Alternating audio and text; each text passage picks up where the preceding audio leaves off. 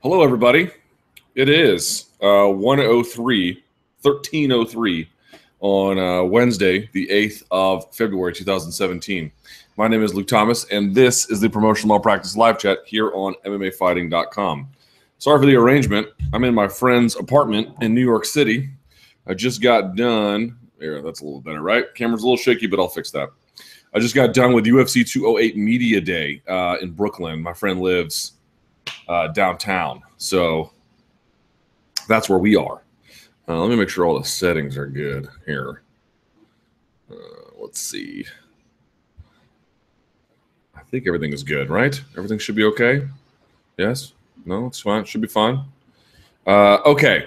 Today on the podcast, we'll talk about UFC 208. We'll talk about whatever you want to get to. There's a lot of news and notes going around. I think the most interesting thing going on right now is the middleweight title picture you know, I spoke to Jacare and Anderson about that, as the rest of the media did as well. So that's definitely a topic of interest. Uh, anything you want to talk about, you put it in the comments on MMAfighting.com where this post is embedded, and I will get to it in the time permitting. Uh, I have jacked up my back royally again. So as soon as this is over, I have to go get pain medications. If I seem a little bit short, shorter than normal, that is why. Two weeks ago, I was doing bench and uh, I didn't have enough lumbar flexion. I had too much. Sorry, I didn't have enough thoracic bend. I had too much lumbar flexion, and as a consequence, I hurt my back. And then yesterday, I re-aggravated it packing to come here. So I'm in an extraordinary amount of discomfort. Yay! Okay, but you don't care about that, nor should you. Let us get to the questions. I'm tempted to start with sort of an overview of what happened at Media Day but I guess I'll get to these questions and see what you have. First question, Luke, bow to your new Lord and Savior, and it's Tom Brady. As Jesus carrying a lamb. That's fun. Someone says a goat holding a goat. Well, it's not a goat. So there you go. Hope you enjoyed that. I'll make a quick point about the Super Bowl. Uh, obviously, it was a tremendous win by the Patriots. They're, you know, I hate their guts, but they're a tremendous organization. But let's just be clear about something, right? Uh, still hate them. Still think they're a bunch of cheaters. And on top of that, I don't, I don't ever want someone to question why I cheer for Real Madrid. If you want to know the truth of the matter, uh, I've been to Madrid twice. It's like outside of, it might be my favorite city in the world. Um, fell in love with it truly um, I stayed near Plaza Mayor both times, and uh, it's a magical, magical place. Madrid is a it's just one of the most amazing cities, and uh, as part of sort of the regal history of it, um, discovering Real Madrid, I just I just fell in love with the team, and I I love everything about them. And here's the truth about it: like I get I get I get a lot of people don't a lot of people don't watch La Liga. And, and here's the thing: all the teams I cheer for for legitimate reasons. So, geographic proximity, for example, the Wizards, the Skins, the Capitals, they all lose. Always. I've never had a team win that I support. Never won a Super Bowl, never won an NBA title, didn't win Stanley Cup, nothing. So, like, if it wasn't for Real Madrid, I'd probably quit sports altogether. They're the only thing saving me from total insanity. So, if you want to know why I like I root for them, that's why because they don't let me down. They realize the best way to do this is just to rig the system, and I am glad they do. All right.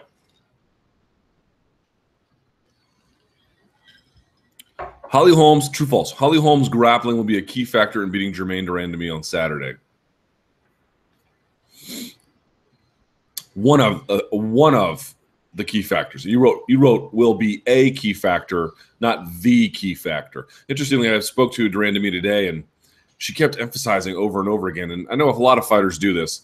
She was like, "It's not striker versus striker; it's MMA fighter versus MMA fighter." And um, certainly, her background is striking, and it may mean nothing in the end, but she just kept repeating it over and over again. There might be something to that. I don't know.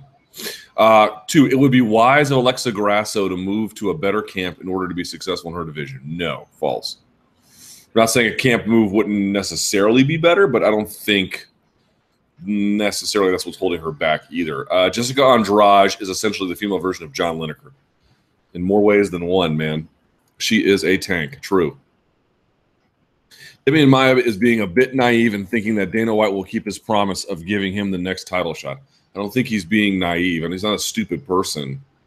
Uh, I don't think he's even a gullible person. He's just trying to leverage the world on the terms he feels most comfortable.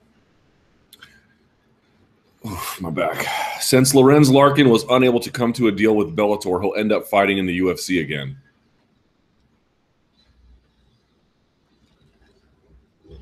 That'd be true. It will weaken the status of the UFC's light heavyweight division if Ryan Bader signs with Bellator. Perhaps to an extent, but not fatally so. It's very puzzling that Bellator matched up Josh Thompson and Patricky instead of Thompson and Chandler. Uh, no, I don't think so. I think they're trying to get Thompson a big win, and then off this big win, give him Chandler. Uh, even though McGregor has no pro boxing experience, he could still probably knock out an old decrepit Paulie Malignaggi. Doubt it. Anything's possible, but doubtful. Uh, Luke Thomas drank a few handles of Jim Beam to ease the sting of the Super Bowl. Uh, substitute Jim Beam for Tanqueray, and the answer is yes.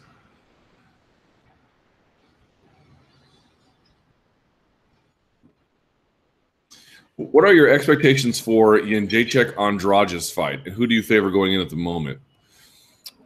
So I went back and I watched that Hill fight again. It's a great fight. Um, one of the things that occurred to me was that Andrade obviously can be tagged. In fact, she's perfectly willing to be tagged. It's not like she's trying to get out of the way and just can't.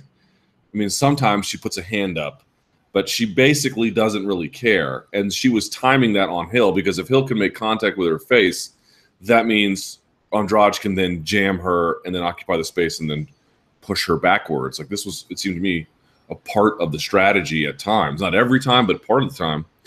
And so she's perfectly hittable. And Jędrzejczyk, you know, can put a lot of different things together. So to me, the issue is um, how much damage can Jędrzejczyk do through accuracy and volume? And then for Andrade, what I would be expecting is what kind of damage can she do to make Jędrzejczyk hesitant?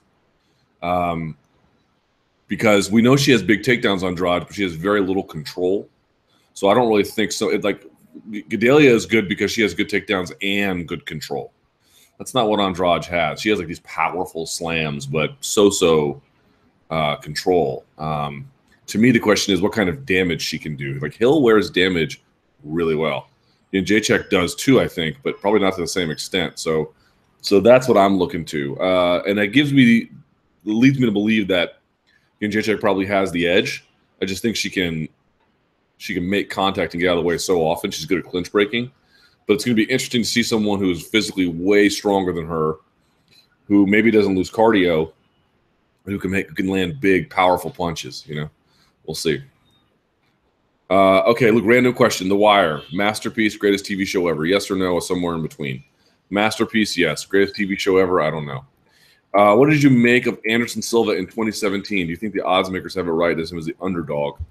And are you excited to see him back? Yeah. So actually, he was the last interview I did today. He is a weird one. He is a weird one, to put it mildly. Did y'all see what he was wearing? He had some kind of Brooklyn hipster androgynous shawl on or something. I don't know. Um, he seemed to be in a very jovial mood, um, very relaxed. Um, we were wondering sort of a number of different things about like what was his opinion on Roy Jones and the fight he never got, and he answered that. And uh, but I was like, um, you know, who's the number one contender at at middleweight right now? I asked him that, and he was like, um, it's probably Yoel Romero. And I was like, right. So doesn't he deserve the shot? And he was his answer was basically, he's like, okay, for martial arts, yes. For business, no. For business, if I win, it's me. Uh, which is probably true and somewhat somewhat alarming that uh, that fight might end up getting made. You know, Anderson Silva's been on a terrible losing streak, and Cormier fight you can't hold too much against him. The Diaz fight was overturned, but he's not been his competitive self. And I spoke to Derek Brunson about it too, and I was like, dude, like you know, Derek Brunson's not a dumb guy. He's a very smart guy. Like, what went wrong in that fight against Robert Whittaker? His answer was he had, I think he had won five fights, or at least four fights heading into that one. And his answer was, I just wanted to get an emphatic knockout. I thought, you know, maybe I could change the title shot equation by doing that. And he said this time he intends to be much more measured. So I don't know. I don't know. I mean, I suspect this will be wrestling will be used much more in this one. Anderson Silva has good takedown defense, but not impenetrable. Um, it's weird. It's weird. He said, you know, he's happy, happier now maybe than he's ever been. I'm telling you, like his mood was to describe it as light would be an understatement. Uh, not a not a not a bit of edge to him, and he's usually you know on the lighter side anyway. But he was like unusually light. You know, he's doing his whole scrum by the way in English. He would only use his translator if he really couldn't get something, and that was fairly infrequent. Uh, so I don't know how. I'm sure he's taking it seriously. I, you know, I'm not sure how long he trained for this. From what I'm hearing, you know, a solid month maybe, but I'm not sure how much more than that. Um, I think he's just trying to. I don't know what to make of him, man. I really don't. It's a he's in a weird stage right now.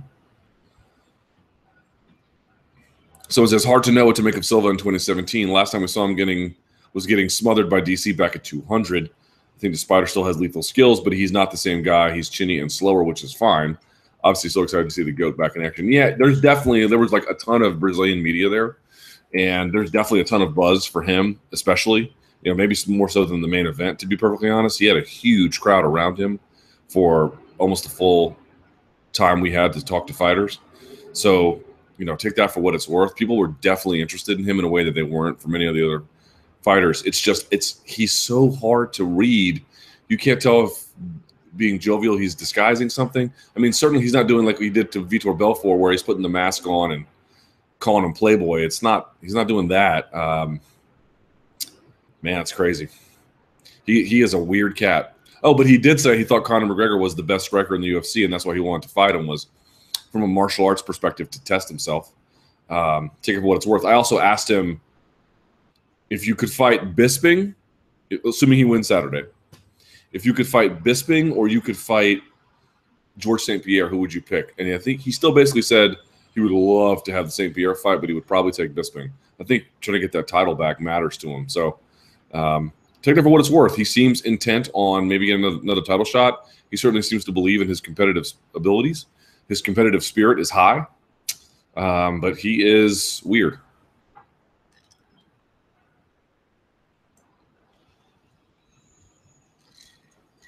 All right.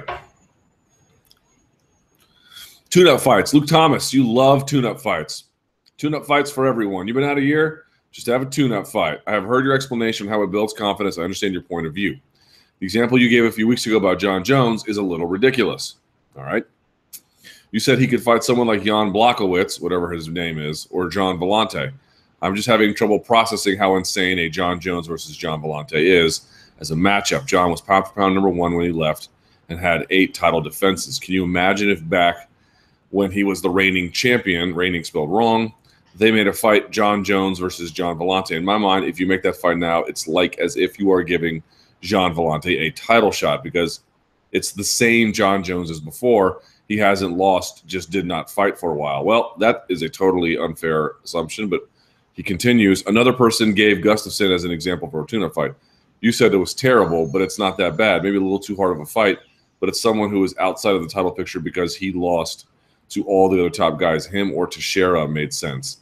Teixeira, maybe. Gustafsson is in no way, shape, or form a tune-up fight. Gustafsson put Jon Jones through the ringer and is an elite level fighter in that division. That is, there is nothing about that as a tune-up fight. Now, is Jon Jones versus Alexander Gustafsson 2 a good fight? I'd love to see it.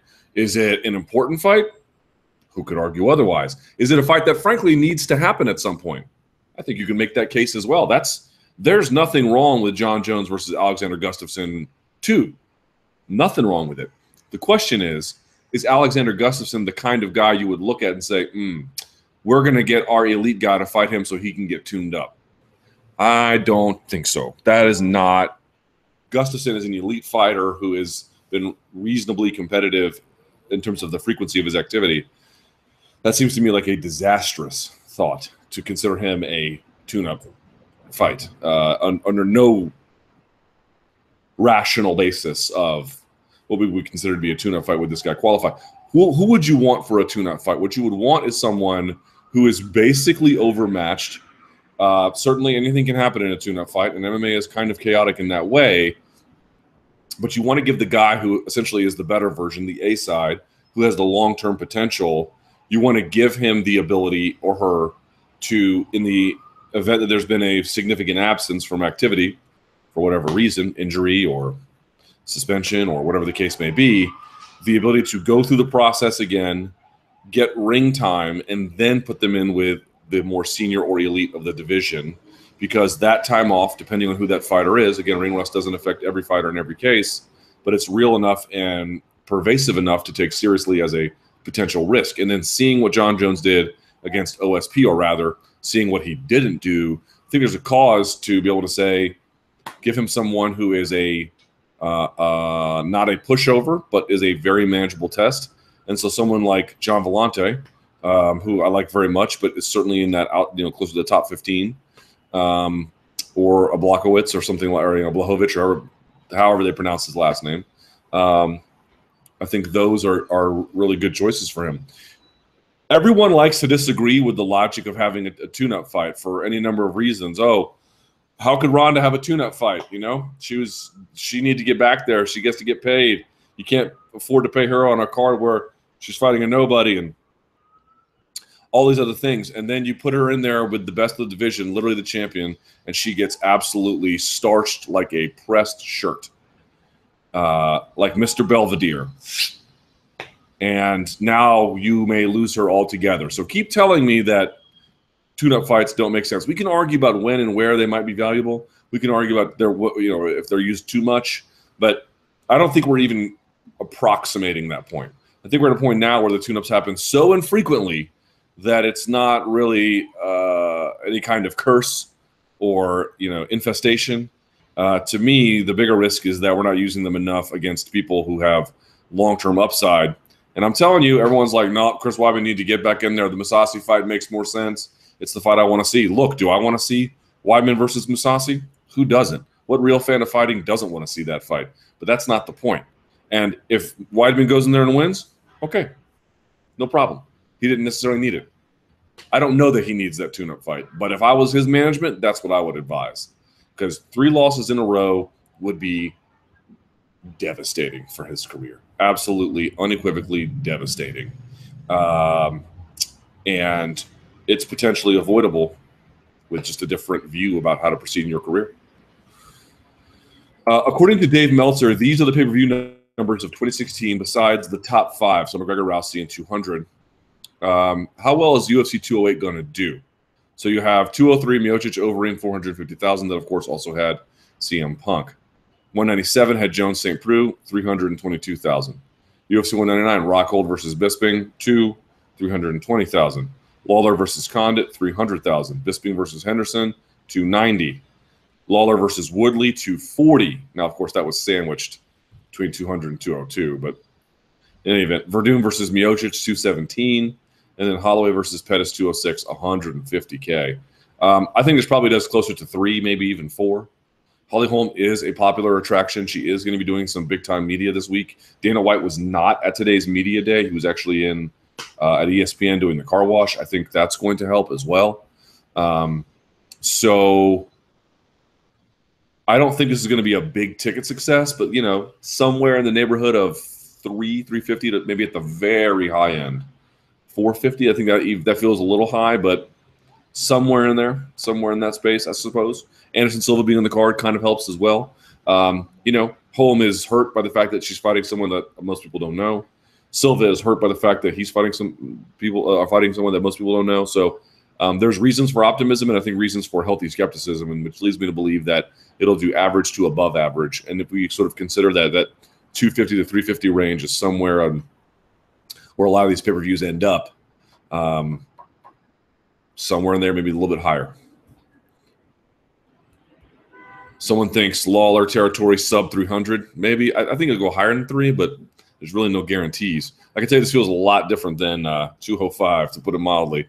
When I got out of the train at uh, MSG at 205. The first thing I saw across the street was this giant 205 ad, and there were like ads all over town, and you could see the bars already had signs in the window like it'll be a twenty dollar cover for 205 on Saturday. You don't really see any of that here. I saw tons of paid media um, in terms of like billboard, not billboards exactly, but like subway medias, even even um, bus backs and stuff. Um, and you don't see any of that.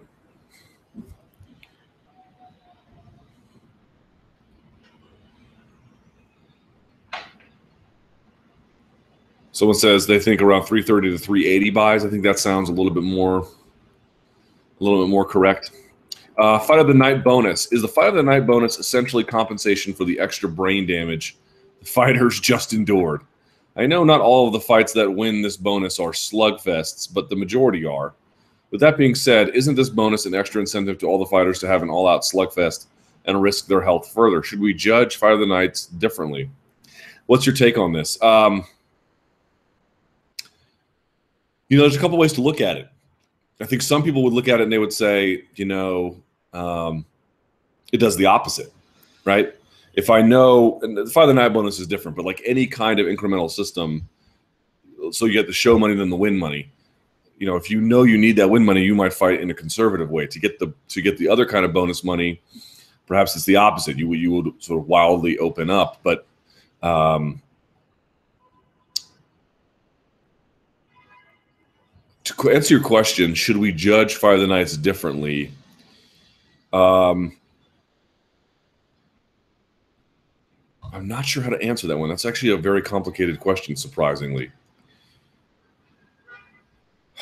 You're asking me, should we judge them? I would judge them differently, but what does that mean? You would judge them differently. X, Y, Z would judge them differently, but is there some kind of coherent basis by which we can establish criteria and then match it to that criteria? And would that be more helpful rather than sort of just like thumb to the know, finger to the wind? Like what, what do most people like here? What got the crowd riled up? Um, certainly, I do think it leads to, if not not just outrageous striking, but guys taking risks positionally and grappling, which more often than not, I think leads to less grappling because a lot of it needs to be shut down control. you don't get a lot of that. Um, I generally just believe though that, that the bonus system. I, I, know it's popular. I know a lot of people like it. I'm generally just not in favor of it. I think you should just pay guys more.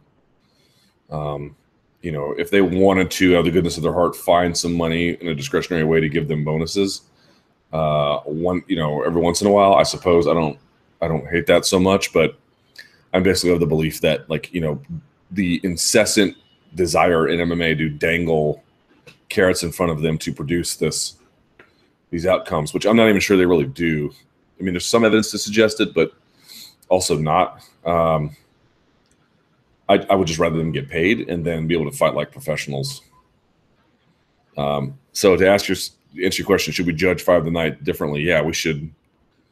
You know, I know I realize that the fight. I realize that the bonus system is more popular among fans than than um, I'm letting on here. I, I gather that, but I generally just don't think we need it. Uh, someone was asking, was the Super Bowl like Jones Gustafsson? No. It was more like um, uh, will be a good version. It's like a rope a dope almost. It's like Ali Foreman, you know.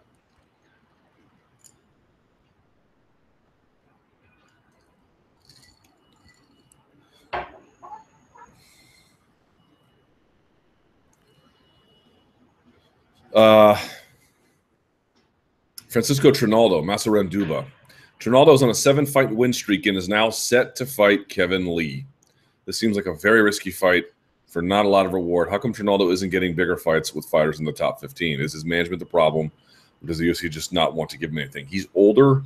Uh, I don't know. I th- you know, there's obviously an open question about how marketable he is. There's even a question about how far he can really go with this. Um, it's more of a question of you know what can they do to set up Kevin Lee. Uh, you know, uh, Trinaldo's like closer to forty than I think. Um, how old is old Trinaldo? He's he's a little ancient for that weight class.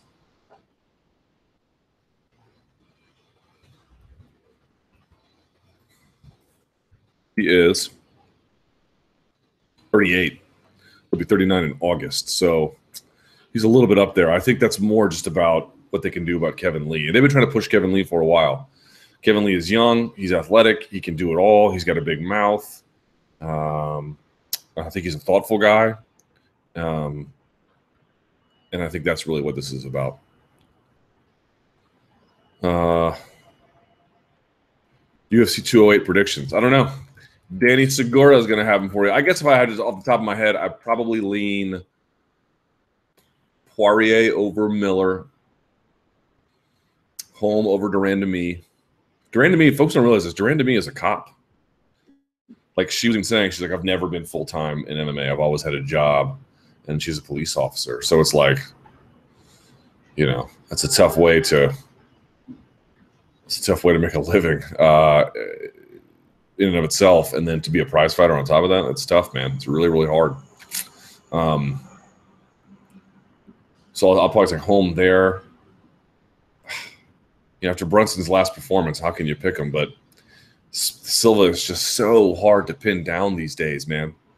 So I that one I don't really know. Um, I think Jacare is going to have his way with Tim Boetsch. I spoke to Marcus Davis. You guys remember him, Marcus Davis, the Irish hand grenade? And when he went to that fight in Belfast, they called him the Celtic Warrior. Um, I spoke to him. He's coaching Tim Boetsch and has for some time. And I was asking him, like, how long did y'all train for this? Like, so they got a month notice for this one, which means they only had three weeks to train because the last week you can only do so much. And he seems to think that he's ready. And I was like, how do you handle someone who's super athletic? He there, there, his answer was basically like, um, there are some tendencies he thinks he's found. He thinks that Jacare heavily favors the right side. But he made a point. He was like, look at what Ronda, there, this is his argument. He goes, look what Ronda Rousey did, killing everybody with what she was really good at, what the using the advantages she had over the rest of her contemporaries. Right? She was getting the, uh, you know, wrapping up the head, getting the hips in, fitting in, and sending people on their way, and then taking their arms with them, with her anyway. And then she went and knocked someone out. This is his words, not mine.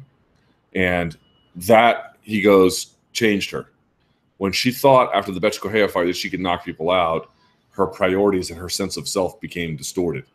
And he goes, I'm not saying Jacare is quite like that, you know, to that same degree, but Marcus Davis believes that there are some commonalities between the two. Um, I guess we'll have to see, but it'll be interesting. Uh, but I, I still think Jacare has his way. You never know. Boetsch can uppercut you into living death, but all things being equal, that's that's the direction I would go. And then I have to tell you, I have to tell you, I don't know how you guys feel about this fight. I'm not saying it's the most important fight. I'm not saying it's got the biggest names. But am I the only one who is really interested in Jared Cannonier versus um, uh, I'm sitting here. He was sitting next to Jacare today. Oh God, my memory. It's so sad. It's so sad. Keep, the words Gilbert Yvel keep coming up. Glover Teixeira. Jared Cannonier versus Glover Teixeira. I love this fight. I love this fight. I think I saw a lot of potential in Jared Cannonier in that Ion Cutelaba fight. That was a big man using legitimate, real jujitsu off of his back on the feet. He is fearless. He is able to land um, accurately. He has good power. I wouldn't say he has monstrous power, but he's got good power. Um, cardio for days, good composure under fire, under aggression. He certainly does not have the veteran experience that Glover does, but Glover's coming off that terrible KO loss, and um, I I love this fight. I love this fight. I, you know, we've talked about it before. You know, losing Bader would suck for light heavyweight, but here comes Jared Cannonier, and if they can get another deal with him done, here comes Misha Cirkunov. Like there are some interesting dudes coming up the line at light heavyweight. And to me, maybe everyone's sleeping on Cannonier, and maybe Teixeira goes in there and bombs on him and puts him out pretty quick. But Cannonier has all the ingredients to give Teixeira a very, at a minimum, I feel, interesting fight, if not outright beat him. I like Jared Cannonier. I think very highly of him. Of course, I think very highly of Glover Teixeira too. But I'm looking forward to that one. I want to see. This is this is to me a great test for Jared Cannonier. If he if he doesn't pass it this time, I don't think it's the end of the world. It'd be great to see Glover get back and maybe make some more noise in the division. But if Jared Cannonier wins, you know, you have a new prospect, a new contender, maybe even in that division. That would be huge. That would be really, really huge. Uh, are you finally back on the Wizards bandwagon? I'm not on or off the Wizards bandwagon. I'm not new to this. I'm true to this. But early in the season, what do you want me to say, man? There was we, Beal and Wall hated each other. Everyone was mad at the deal that Beal got. Otto Porter was, I mean, there was a vacant lot inside. You know, Otto Porter's, if you could see Otto Porter's brain during the playoffs, there'd just be this empty parking lot and a sign that says vacant lot. I mean, the guy was just not there when he needed to be this season he's shooting incredibly behind the arc, and Bradley Beal is on, on, fire. And John Wall is, I'm sorry, I don't care what anyone says about Isaiah Thomas. Isaiah Thomas is a good scorer. He's not the most complete uh, uh, guard in the East. Um, and um, I think John Wall is by far.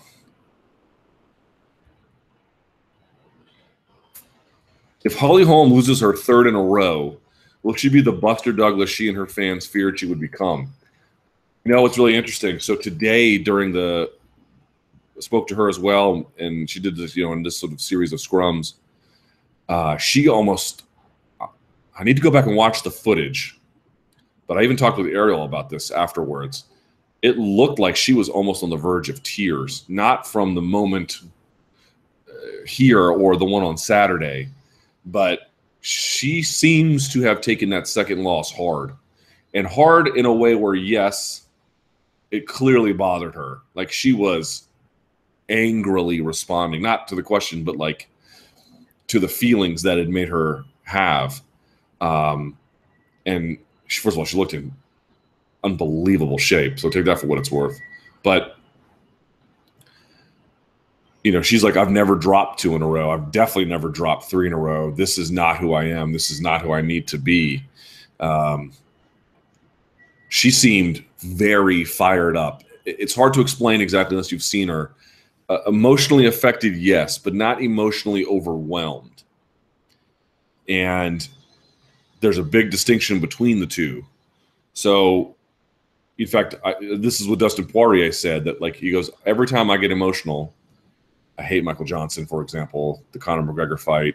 I lose my uh, my bearings, but when I am focused and directed, um, yeah, I could do a lot of things. And I asked him, like, in the Joe Duffy fight, you were like talking smack to each other. What is that different? He was like, I didn't hate Joe Duffy. You know, I respected Joe Duffy. I, I, I wanted to beat him as a competitor, but I didn't hate him. And I think Holly appears to be in a similar place. Not that she ever hates her opponents, but she doesn't have any animus towards de Randamie. But boy, does she look like she has a chip on her shoulder this time. Um, will that get her past the tipping point where she loses her bearing, or will that bring her right to the precipice where it makes her her most dangerous, her most driven, her most capable. I think we're going to have to see that on Saturday, of course. I'm betting it'll be something close to the latter versus the former. Um, but if she does lose three in a row, it would be absolutely detrimental in the way she is ultimately viewed. Even if she goes on after that and and does many many big things, three in a row like that could be ruinous for her image and for her career. And uh, you know, I don't know if we'll call her the Buster Douglas or not, but it will absolutely unequivocally permanently affect how we view her. Sure. Thoughts on Jimmy Manuwa versus Corey Anderson being the main event of UFC London? Sucks. I'll to say it. I mean, it's a fine fight on its own terms, but as a main event, that is nowhere even close. That's not a real main event by UFC standards by any stretch of the imagination. So, uh, not sure what to say. But I mean, I don't hate the fight in and of itself. It's just, it's you know, main event needs to have it has local ties. Okay, so it's got that, but it doesn't have like these extraordinary local ties. Like Manuwa is a local guy, but how much of a flag bearer is he relative to some of the bigger stars? Not that much, I don't think. Could be wrong, but we'll see. But it doesn't have tremendous divisional stakes. Um, it has some, not a lot. It's a relatively interesting matchup in terms of how it could go, but it doesn't blow your socks off. Um, it's just got it's just it's fine. Like there's nothing wrong with it exactly, but there's nothing like particularly right about it either. Who do you see as the challenge? The first UFC Women's Featherweight Champion, Germaine de Randamie, will be Megan Anderson, Megan Anderson, or a bantamweight in the UFC who moves up. I think it'll be the latter if that happens, Holly Holm or otherwise. I actually did ask Holly Holm this. I go, uh, if you win the belt, do you feel you have a responsibility to that weight class, right? Um, a lot of women talk about the responsibility to themselves, They talk about a responsibility to uh, women's MMA generally. Some of the champions have talked about having a responsibility to that weight class to build it to to build something. And Holly Holm said no, nope. Uh, doesn't feel like she has like a not, not that she wouldn't defend the title exactly, but like, do I have to get up and you know make this my life? Like, do I have to build this? Do I have to be this flag bearer for this cause? Nope. She said no. I mean, you're gonna, you're about to fight for the title the division. You don't feel like you have to like, have a responsibility to in terms of building. Uh, I think that says a lot, doesn't it?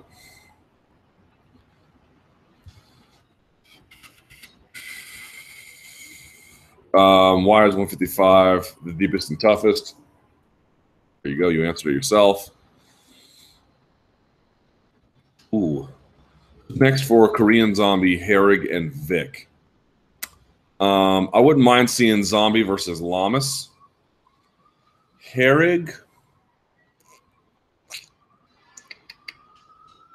Herrig versus Hill sounds fun. I know one's coming off a win and one's coming off a loss, but I kind of like that.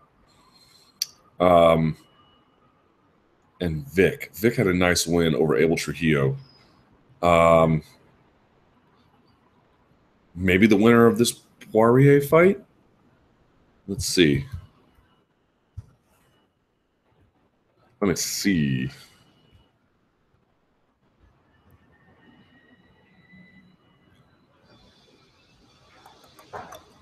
Maybe Evan Dunham. Maybe the winner of the Trinaldo fight against uh, what's his face. That's a way you could go too. There's a couple ways you could go. That'd be a sick fight, right? Let's see.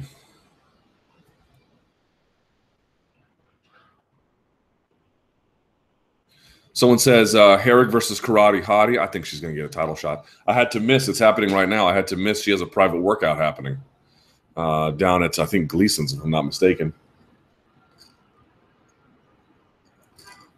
I had to miss it to come here and do this. So it looks like to me they're grooming her for something big. And then he says, uh, Korean Zombie versus Little Heathen or Yair Rodriguez. Sure. I mean, can we just talk for a second about how sweet featherweight is? How great is featherweight right now? Right? And this is what I meant before. Like, it's hard to understand in some ways the accomplishments of Conor McGregor because, in part, they're very unique and in part they don't match the common i don't know topography or they don't they don't follow the same contours of the typical high achievers that we use as measuring sticks in mixed martial arts. So for example look at featherweight now and everyone was like man he cleaned out featherweight i'm like what are you talking about like did he go through a, a murderer's row of guys to get the title no doubt about it no doubt about it like there's no question about Conor McGregor's ability. There's no question about um, uh, what he did to get that title. But that's not the same thing as cleaning out a division. It's just not. Look at who you have now that you might favor McGregor them in all those fights. That's fine too. But you've got Korean Zombie is back. Little Heathen had a you know a bit of a shortcoming against Frankie Edgar, but he's still in there. He mentions um, Yair Rodriguez, and he's up there now. Look at the look at the top ten for this. This is featherweight. Jose Aldo, Max Holloway, Frankie Edgar, Ricardo Lamas, Cub Swanson, Jeremy Stephens, Anthony Pettis, but he went back up. Charles Oliveira, Yair Rodriguez, Dennis Bermudez, Brian Ortega, Doo Ho Choi. You got Elkins in there, Mirsad Bektic, uh, and, and, it goes on from there. That seems pretty awesome to me. Pretty awesome to me. Now, maybe in the end, you guys feel like he'd win all those fights, and you might be right. I'm not saying you're not, but number one, you can't really count that until it's done that, that that's what it means to clean out a division. And two, there was a lot of these sentiments about burying featherweight. Oh, it's a it's a barren wasteland. Look at how it has replenished itself. Look how quickly that happened. When you have these divisions, right? Why is bantamweight so great, and then featherweight so excuse me, uh, lightweight so great, and then featherweight wouldn't be? Partly it could be that those might draw in particular ways that maybe featherweight doesn't from the available talent pools out there. But it just seems to me if you have a lighter weight division, so let's say 170 and down, you're going to get a lot of athletes that can't go play other pro sports because of size issues. And you're going to get youthful divisions. That's to me when I look at featherweight now, what stands out to you? Yes, you got some old old dogs in there like Cub Swanson. Holloway is young. You got uh, Edgar's a little bit older. Lamas is not that old. Only he might be a little older.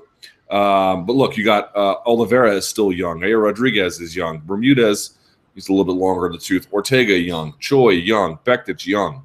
There's a lot of youth in those divisions that's really mixed in in an exciting, interesting way. And so whenever you have that, being like, oh, the division's cleaned out, mm, this thing is going to replenish itself pretty quickly. Like you got to beat, as St. Pierre did, several generations of this before we can effectively say you've done the work of retiring an entire weight class, essentially. So um, you know, going up and winning the 155 pound title is an incredible thing. Like, I was there. I can tell you, you were there. You saw it. It was amazing. It was amazing. I'm just sort of pointing out there was a lot of people burying featherweight and in these lighter weight classes that are built on youth. I think that's a very bad idea.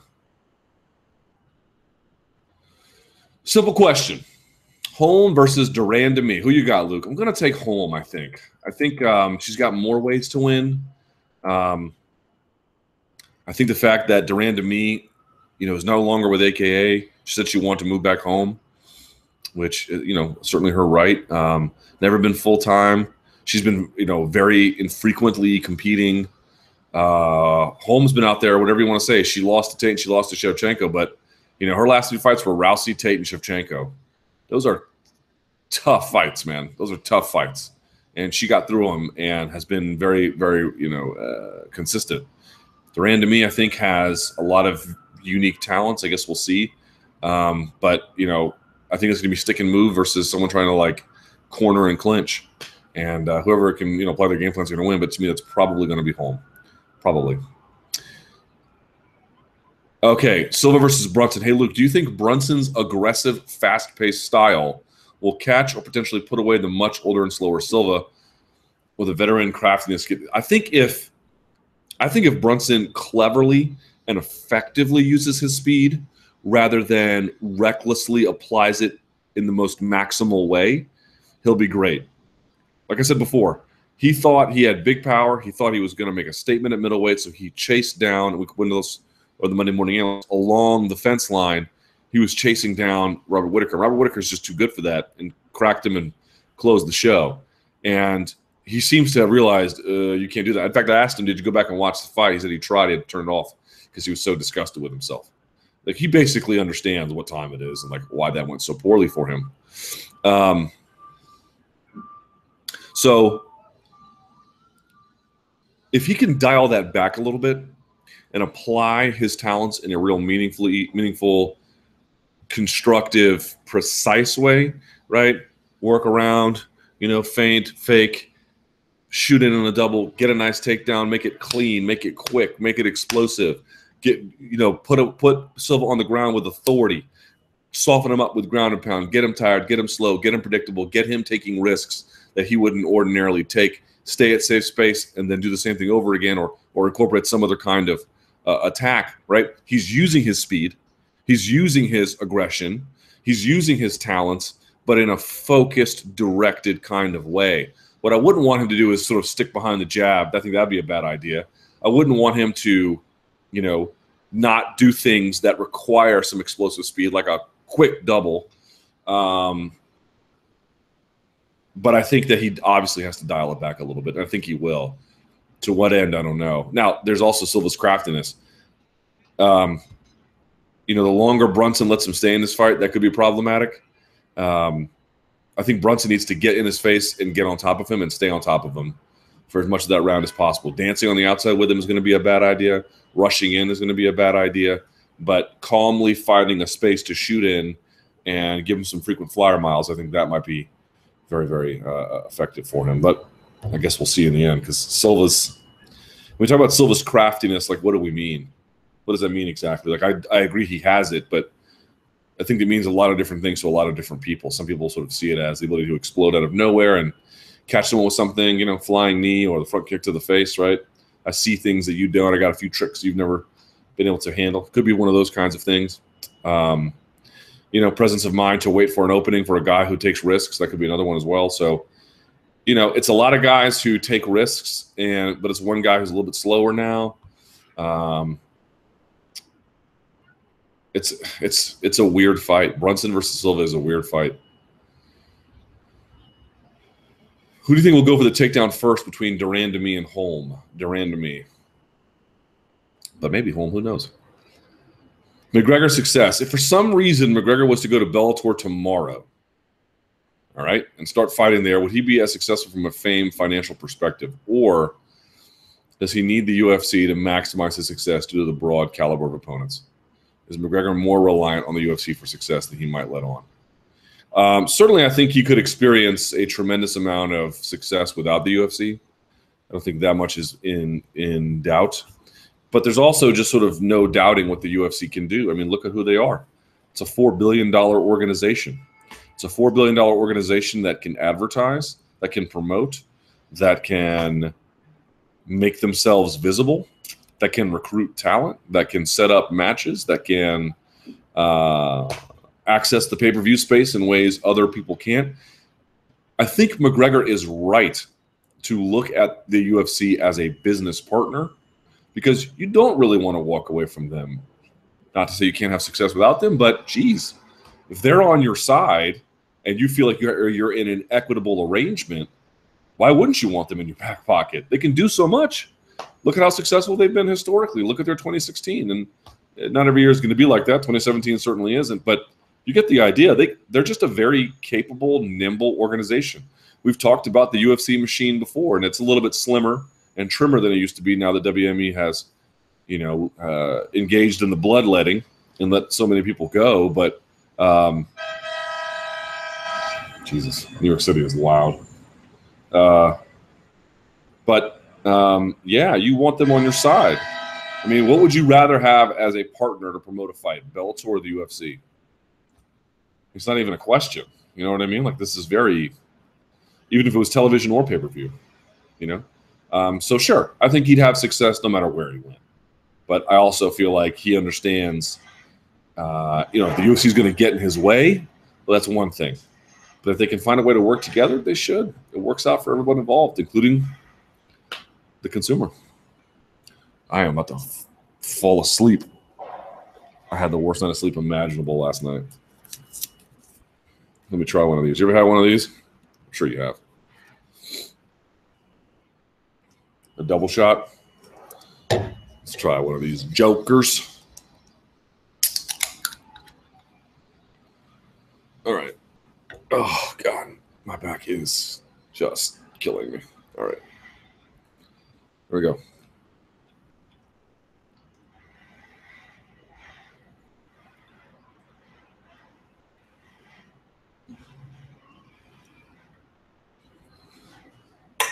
To the dome.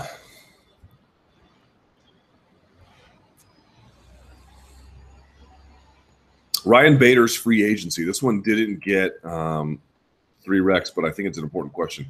Do you think that the UFC light heavyweight division needs him? Oh, we've already been over this one. No, they don't need him. I think it'd be good to have him, but they don't need him. Possible 145 matchups. Who you got? All right. Korean Zombie versus Stephens. I'll tell you what, man, Stephens still packs a punch. I could see him giving Korean Zombie some problems, but Korean Zombie is just so offensively God, what's the word, man? He can just do it all. Superboy versus Yair. Ooh, I'll say Yair. Swanson versus Yair. I'll say Swanson. Edgar versus Lamas. I'll say Edgar. Bektic versus Ortega. Probably Bektic. Ortega has a lot of talent, but I think he's got a questionable fight IQ. Um, Superboy, rather, I'm sorry, um, Bektic sort of stays in his lane. Superboy versus Barao. Barao. Last but not least, Aldo versus Holloway. Probably Aldo, man, but Holloway, think it'd be really good for the division if Holloway won. Really good for that division. Megan Anderson push. Considering the lack of competitors at women's featherweight, do you think it's inevitable that Megan Anderson is brought over from Invicta sooner rather than later? Yes. Will the UFC give her a big push considering her Amazonian stature and good looks. Yes, I think they will. I think they will. Um, I think they should, but I don't know what the holdup is.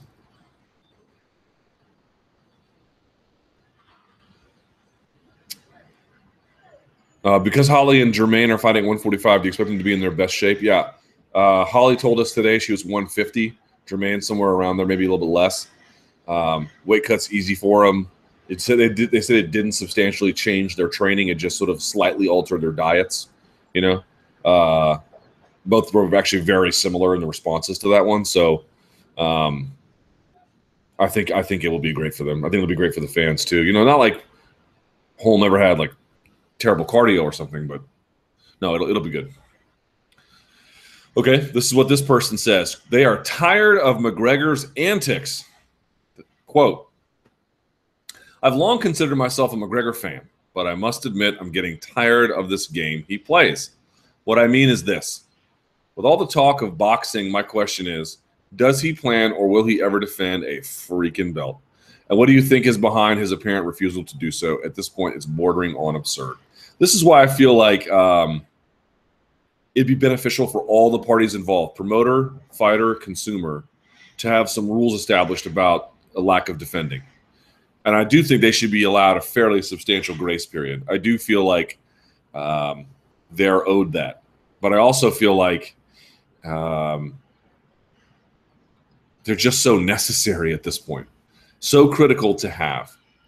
Because part of what McGregor is doing is intentional, which is to say, he is sowing seeds of uncertainty to keep everyone on their toes. No one can make any plans or exercise any additional leverage over him beyond what they already have because they don't really know what he's going to do. He keeps options open and he keeps speculation running. And you might say, well, Luke, how would rules that say you can only have a belt for a year if you choose not to defend it while healthy benefit him? In that particular context, I don't think it would give him the most benefit. But number one, he would know he would have a year. That's a substantial time to sit around and make something happen. Number one. Um, number two, obviously, the promoter would be able to say after a year, this this charade will end. And I think three, the consumer would have there would just be light at the end of the tunnel. There would be eventual forced resolution. And right now, we don't have any forced resolution. Uh, obviously, we'll eventually hit some tipping point where the UFC will say they've had enough. But as we saw with the last one, the way in which they exercised it made everybody like, like you know. Um, so I just feel like it would create some order for everyone to be able to plan around. You would have to have it long enough to benefit the fighter in some capacity to give them some leverage to go and play some games. But without any kind of mechanism in place to force a resolution, a guy like McGregor, you know, there's rules, right? They have to do something. And then there's norms, things that aren't rules that people still do as a way of preserving the existing order. McGregor obeys the rules, but he doesn't obey the norms.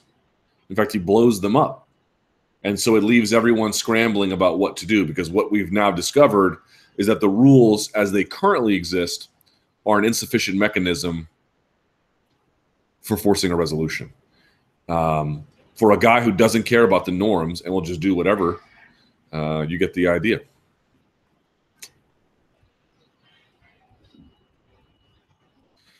Yeah, this didn't get bigger news, and I am not sure why. With Gaethje, Moraes, and Branch all said to be leaving World Series of Fighting, what does this mean for the promotion? Is WSOF finished? So, did no one see this? I tweeted it out on the night of uh, the Korean Zombie. Uh, two guys in DC, um, one venture capitalist and one philanthropist. They bought World Series of Fighting. Uh, what were their names? Um, hold on. Like no one talked about this and I reached out to them for comment, and they wouldn't comment. Um,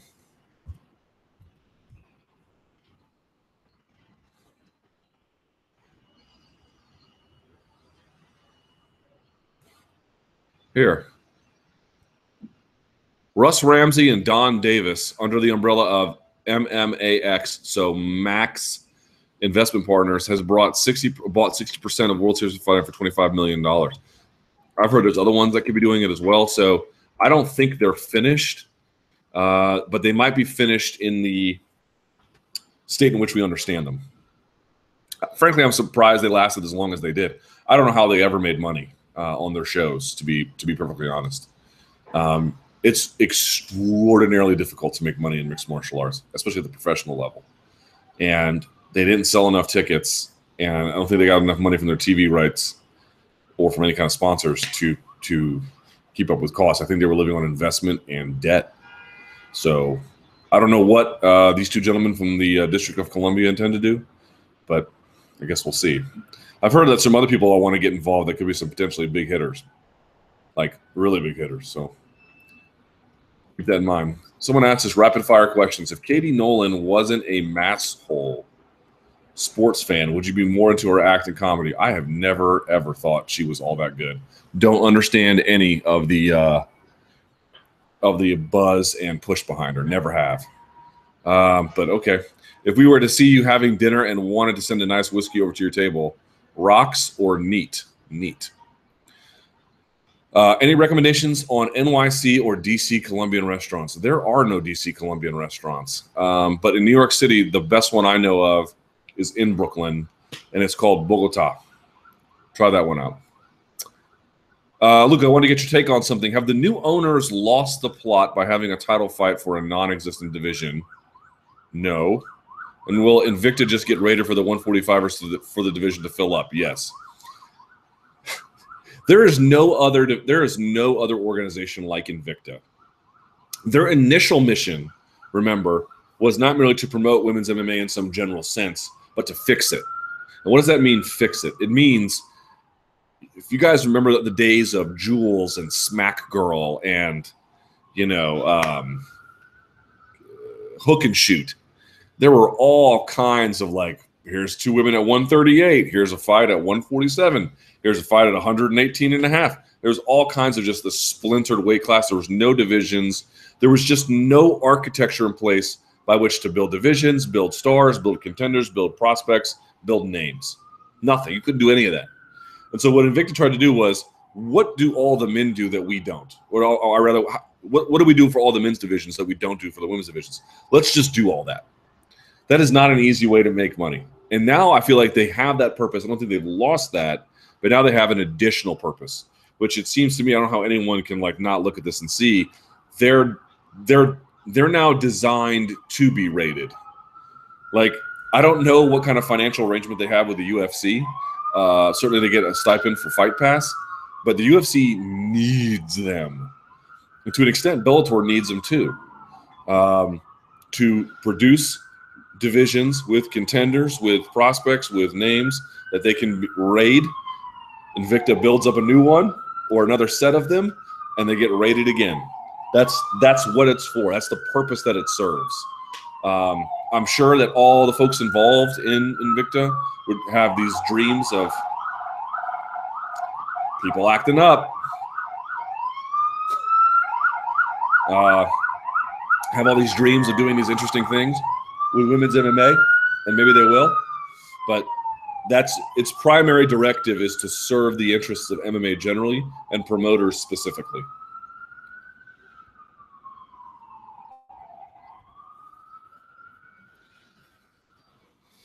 Is Max Holloway still a prospect? Not if the word prospect has any known definition.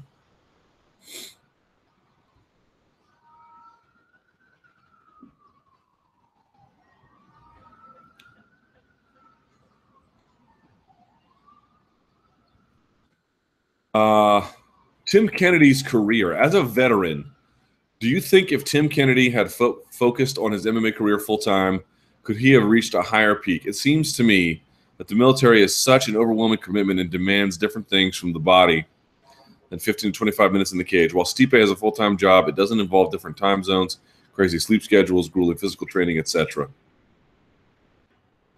Uh, yeah, I do think he could have gone higher. I think he's a, an extraordinary athlete. Um, I think he has all of the tools necessary to win at the highest level. But to your point, um, he didn't quite ever give. I mean, I'm sure he gave 100% of what he had to give, but that 100% was less than the overall. It was 100% each night. It was 100% each training session, but it wasn't 100% of himself in a grander sense. And so, as a consequence, I think you got a lesser version of what he ultimately could have been. Yeah, I do believe that. Um, Alexa Grasso and Irene Aldana Have the limitations of their boxing focused style been exposed? Lobo MMA has done a great job with Alexa and A, but it seems that when these girls are getting outstruck on the feet, they don't make any adjustments during a fight. Maybe try some wrestling or clinch fighting. I totally agree. I think their striking is great, although what you found with Alexa was, at least in the Herrig fight, she just had a bit of a lazy jab. She was pumping it, not bringing it back quick enough. Herrig was getting under it. She was getting to the side of it, and then coming body head, or or or she would slip and come over the top. She just didn't have any way to go to a secondary motion, a secondary avenue of attack, and uh, as a consequence, she got chewed up. And so, yeah, I would agree that there's more to be incorporated here. Like you know,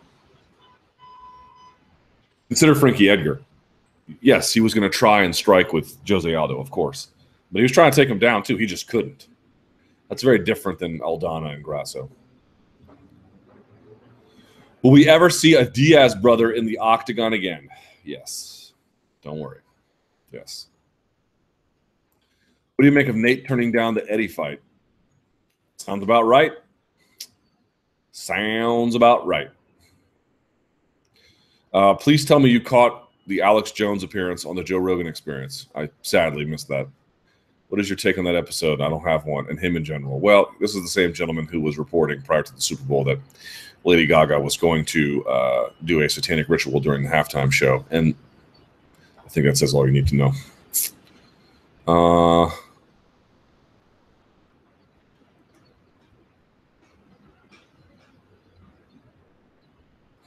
someone says MMA beat. Thanks for the discussion on politics and sports. I appreciated it. Here's something I'm still trying to wrap my head around. In the comments sections of these various things I do, so MMA Beat or this chat or something, if I have some kind of take politically that skews one direction, the comments will be filled with, oh, F you, Luke Thomas, die slow, Kabul disease, we hate you. And then I'll get this like wave of email of support now, in the end, that's not altogether an interesting observation. Oh, the audience is split. Okay, well, the audience is split. It just is sort of interesting to me that it's not merely polarized, but that the polarized audiences use different methods to express their support or disdain in in very like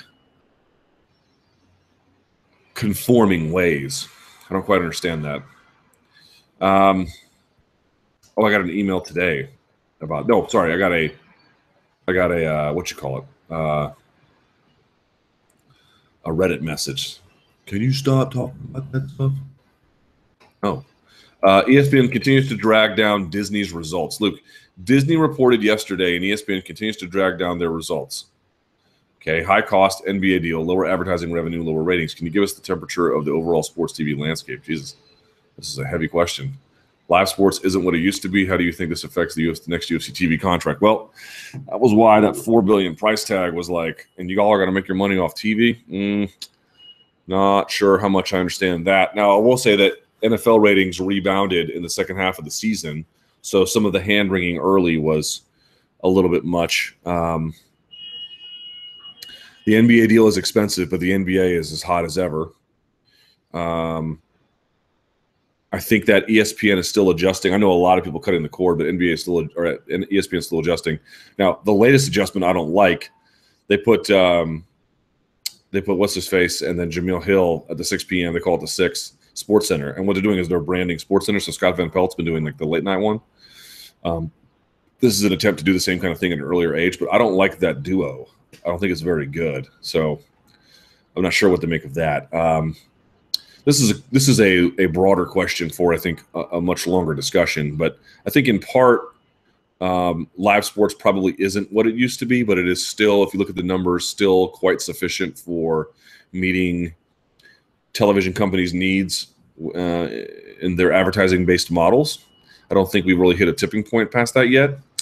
Um, and I don't really know when we will. I don't. I just don't. They, we haven't crossed that barrier yet in any kind of meaningful way. I think if uh, fiber or cable internet speeds radically improve and the structure of television deals to feature live sports does as well, as well as some of the goodies that go along with it, including like being able to use DVR through some kind of streaming service that and I know some of those ha- I know some deals already have that, you know. um, but it's not ubiquitous enough or simple enough or even really affordable enough and easy enough um, to to supplant this cable experience that everyone is used to.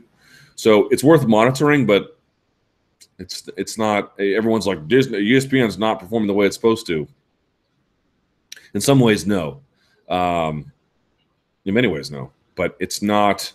It's not an anchor that they're going to be letting go of anytime soon. Trust me.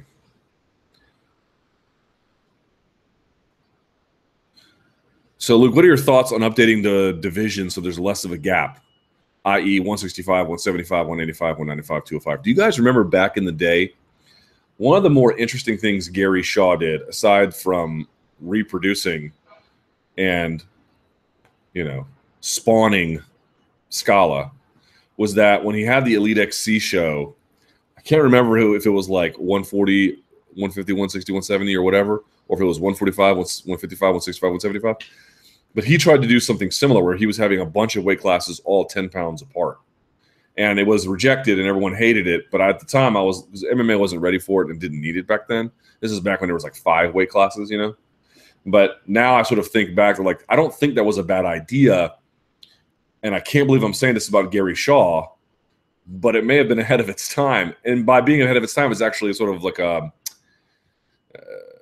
a, re- a reactionary thing. It's because he was borrowing sort of the architecture from boxing and then sort of pasting of MMA at a time when MMA didn't want or need it, but um, um, nevertheless seems useful now. I, I think we could probably add and change some things, but incrementally and very minorly. I wouldn't want to add a bunch of new weight classes. I think you could add women's 125, um, there's probably something to be said for adding or changing the way we go from um, light to welter to middle, and then from middle even up to light heavy. But that's really about it. I don't. It has to be very slight and subtle.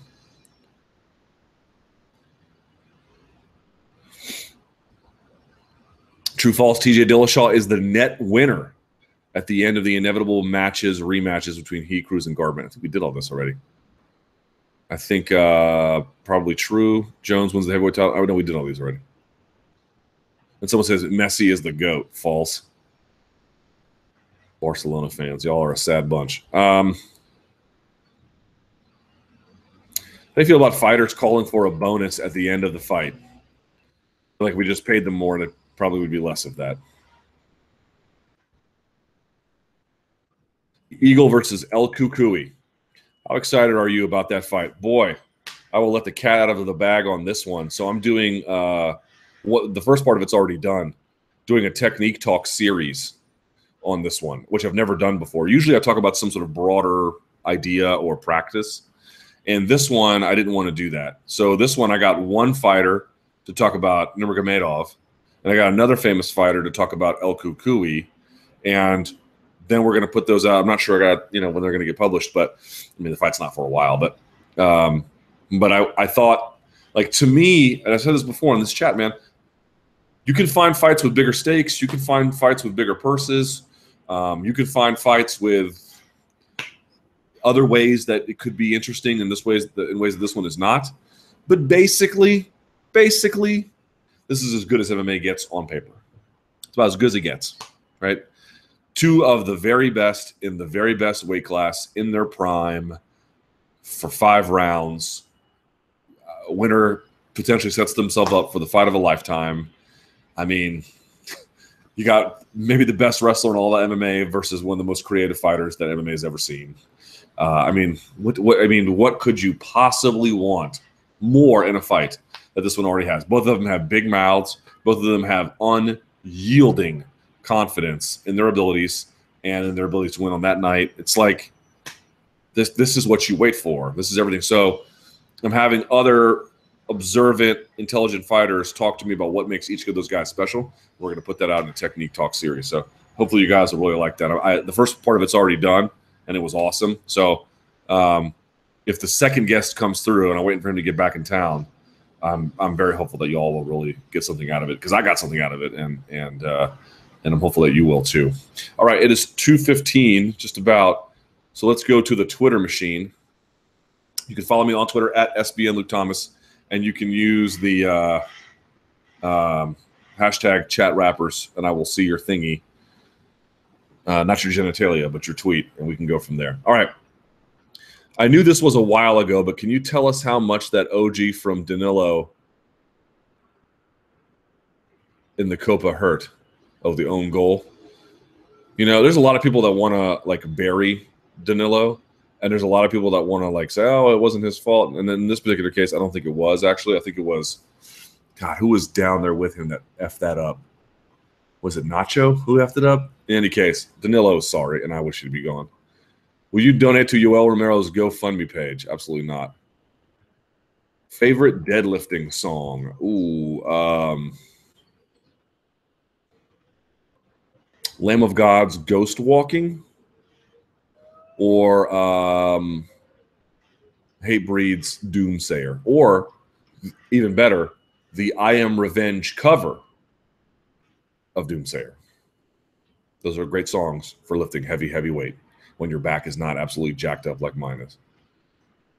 What do you think of the NY Times Spotify bundle? Yeah, did you guys see this? So if you're subscribed to the New York Times and you do this extra package, I think it's like 240 for the year and then 25 a month thereafter, you get um, not only New York Times but um, Spotify Premium. I don't know. I'm not sure what to make of that. I have to think a little bit more about it.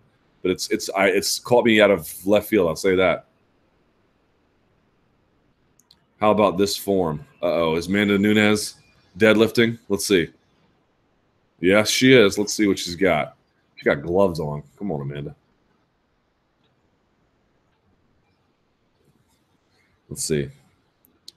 Bar path's a little crooked and she I don't like the over under grip. I like over over hook grip. You, you change the mechanics, but she has a nice straight back. Hips come up, hips shoot up a little bit. Watch her hips. Watch her on this Instagram video. Her hips shoot up a little bit. Here we go. Yep. Watch very closely. Watch her hips shoot up a little bit uh, as a consequence uh, uh, at the very, very beginning of the lift. Her hips come up and then the weight comes up. It should all be one fluid motion all at once. So bar pass a little off. Her shoes need fixing. I would switch to over over hook grip. Um, but overall, you know, she has the the most important thing, really, honestly, and she's not doing a ton of weight. I mean, she's doing what 135. It's fine. It's not really that big a deal. But uh, the most important thing, you got to have that neutral spine to protect yourself. You got to have that neutral spine at the lumbar region. But so not not bad could use some work, but not bad. Um, but look at the very top of the thing. Her hips come up a little bit before the rest of the motion. I think that's a bit of a problem. How do you think Korean Zombie would fare against Aldo? We already saw that, but maybe he could beat him this time around. Max, I don't think Max is too technical, or McGregor. And I think McGregor would probably take advantage of the openings he leaves. Isaiah Thomas is ranked 441 out of 441 qualified players in defense. Wallace 14th. Thank you. Thoughts on Chris Simms saying that he thinks Brady and Kraft voted for Hillary? I don't care. Why are Patriots fans so bitter? They are like the Duke fans with a bad accent. I know at least Duke fans are the kind of jerk losers, a-holes that know why people hate them. Patriots fans are like, why do people hate us? I don't get it. It's like, well, your coach is a documented cheater. Your quarterback is, you know, uh, certainly talented, but you know, has every advantage in life. And the fan base could not be more, could not be more, could not be bigger whiners and have a bigger victim mentality of any fan base I've ever seen in my life. It's appalling.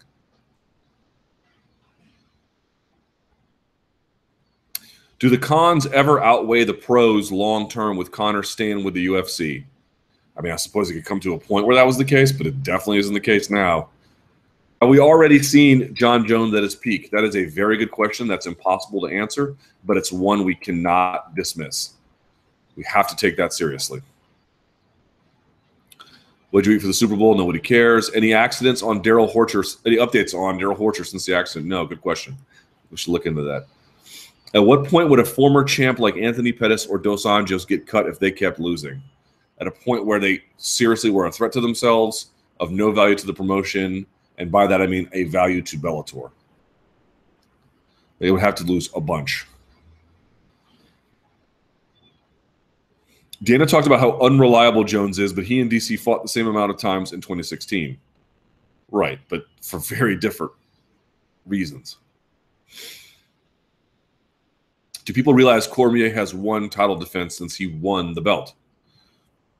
Take it for what it's worth.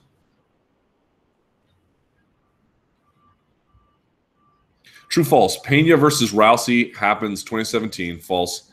Jake Ellenberger lost 460K betting on the Falcons. I certainly hope not. I have noticed that Cowboys' ability to take shots has diminished despite his recent run. Do you think we've seen Cerrone's peak? I mean, if we did, we just saw it. Like he was on a sick run there. I don't think we've seen Cerrone's speak. I don't think we've seen the last of him beating really tough, good guys. But he definitely does need a break. Um, and – I also think, yeah, he's taken a lot of damage in his career. It's not like he has an infinite capacity for it.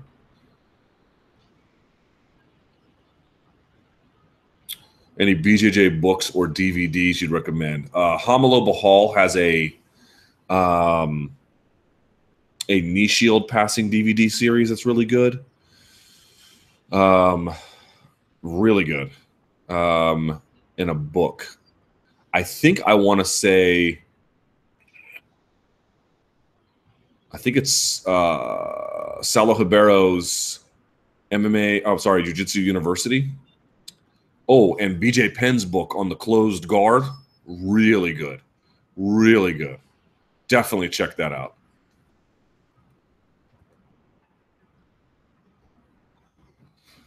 UFC 208 isn't a blockbuster card, but do you feel Holm will be a good draw for this card? A good one, yes. A great one, no. When is the next movie review? Uh, I saw The Arrival. It's great. I saw uh, Magnificent Seven. It's Basura. I saw um, the movie did I see recently that was like, oh, I saw The Accountant. You know what The Accountant was? It was idiot Ben Affleck watching the Jason Bourne movie, being like, you know what? I need my own terrible action movie with uh, it's poorly cast uh, terrible direction with a plot that a third grader would call mind-numbingly simplistic. And I need to be as wooden an actor as possible. I need to match Jason Bourne in all its fecality, and uh, he succeeded. It is a terrible movie. Why wasn't there more public interest in Anderson Silva versus Jon Jones when both were champs? Um, because there was some, but uh, I think both had kind of dismissed it. I think there was a lot of contenders for Jon to get through, and there was contenders for Anderson as well. Are there any plans for more guests for the Monday Morning Analyst? Sure, sure, of course. Who is Rogan's partner on Saturday? So it'll be Daniel Cormier, Rogan, and Jon Anik. Who gets fired if de Randamie isn't wearing an orange kit? Probably nobody. True false. Cain fights for the title in 2017 or early 2018. Definitely true. Definitely true. Uh, what middleweight do you think has the best shot to beat Yoel?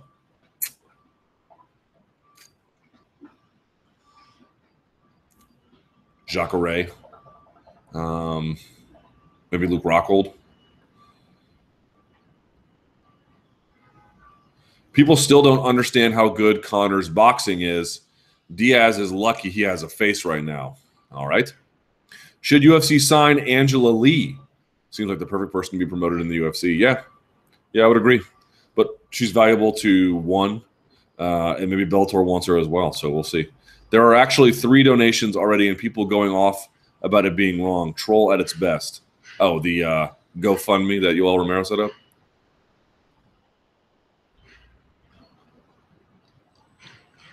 What's the best way to start BJJ? Gi or no gi, and any other tips that are essentials? Do both, but the gi is the most important one. I don't care what anyone else tells you.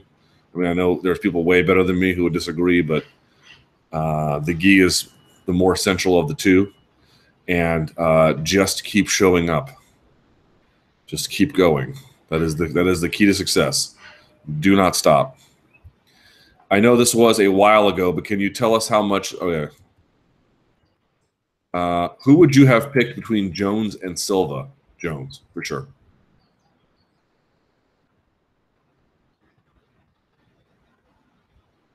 Let's see.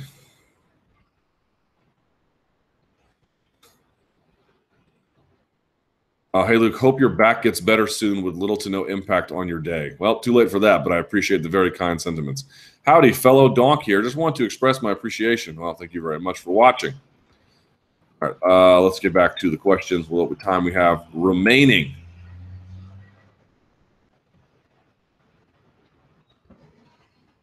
Can you speak Armenian? No. My mom's first language was French, then German, then Arabic, then English, then Armenian she spoke Armenian too, but uh, because they grew up in Beirut, uh, French and Arabic were better and more important, and um, they had the German uh, influence there as well. So um, I used to be able to speak some French, but I didn't keep up with it. Now I'm trying Spanish, and oh, I am terrible. I am la basura.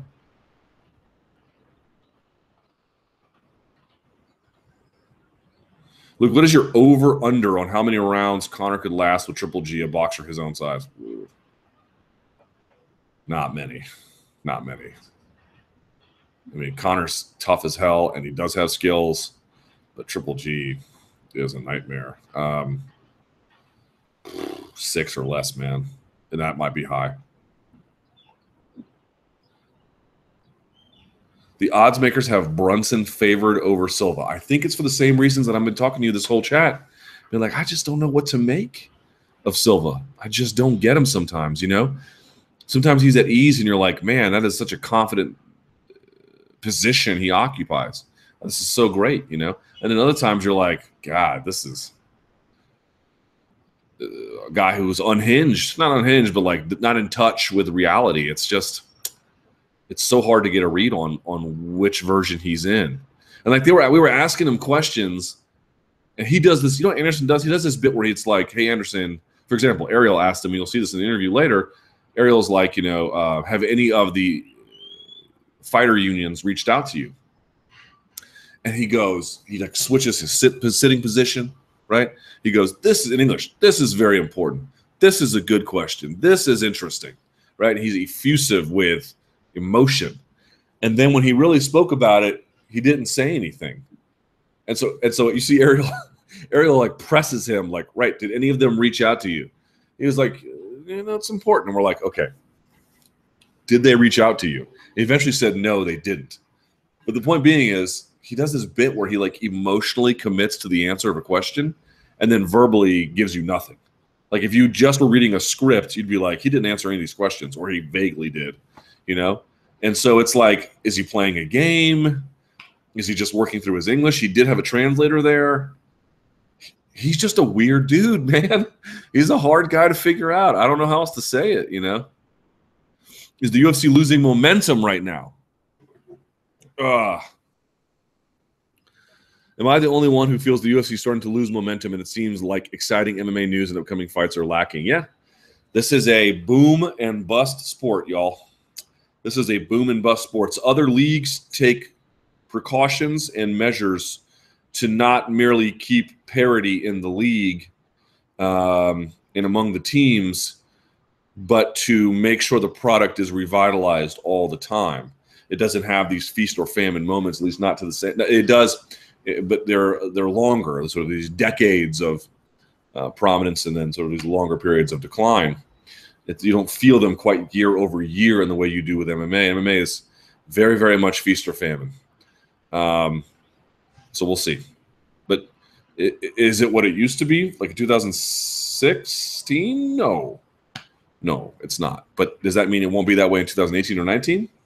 Can't say that either, affirmatively anyway. Uh, let's see.